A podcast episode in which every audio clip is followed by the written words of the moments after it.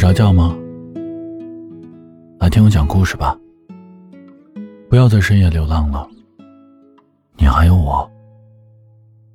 喜马拉雅搜索“一九六先生”，让我的故事带你进入梦乡。城北大小姐又丢东西了。小姐每天都会出门逛街，每天都会丢点东西。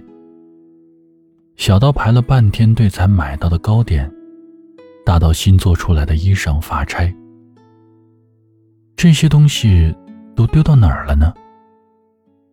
大小姐的侍女无奈的看着眼前这个长得白白净净、嘴里咬着甜品、手里捧着一堆小玩意儿的小乞丐。没错，小乞丐。再看看眯着眼睛笑的大小姐。侍女严重的怀疑，大小姐被下毒了。这次丢的，是一块玉佩。大小姐丢三落四已经成习惯了，改是改不过来了。不过小乞丐倒是个仔细谨慎的人儿。每回大小姐丢了啥，小乞丐都能给她送回府上。这可让大小姐气不打一处来。这傻乞丐！看不出我是故意的吗？怎么竟让他捡到了我丢的东西啊？都不动脑子吗？后来大小姐嘱咐门丁，不要让小乞丐带着东西进府。果不其然，从那以后，小乞丐就再也没来找过大小姐了。怎么办呀？小姐，那可是祖传的玉佩啊！老爷说得交给你未来夫君的呀。侍女满面愁容，大小姐双手托着下巴。我也不知道，明明系在腰上的。大小姐其实不大在乎玉佩丢了的事儿，她在乎小乞丐会不会给她找回来。这次，是真的不知道丢哪儿了。不过当爹爹举起竹棍的时候。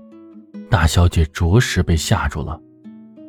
她怎么也不会想到，那玉佩不是啥祖传的，而是她娘与爹爹的定情信物。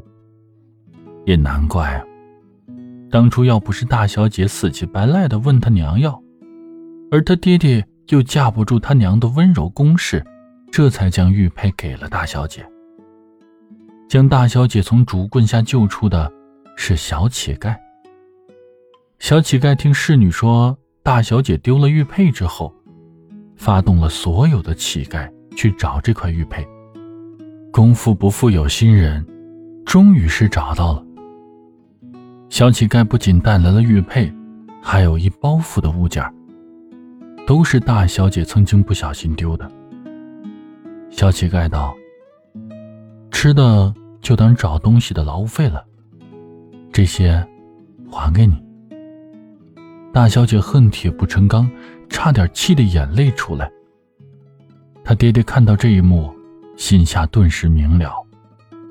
看着小乞丐手里的玉佩确实是自己给大小姐的那块无疑后，转身走了。大小姐咬牙切齿道：“其他的还我可以，但这块玉佩，你必须收下。”小乞丐做思考状。放下怀里的包袱，手指摩挲着玉佩。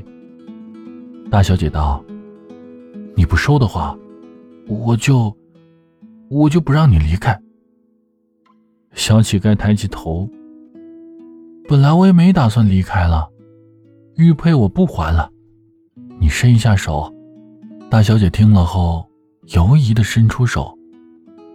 小乞丐将自己的手也伸出去，大小姐立马缩回手。你说玉佩不还了的？小乞丐说：“没还玉佩。我娘说不能欠别人东西。你赠我玉佩，我身无长物，只能把我还给你喽。”小侍女站在一旁，一脸姨母笑，心道：“总算是开窍了。”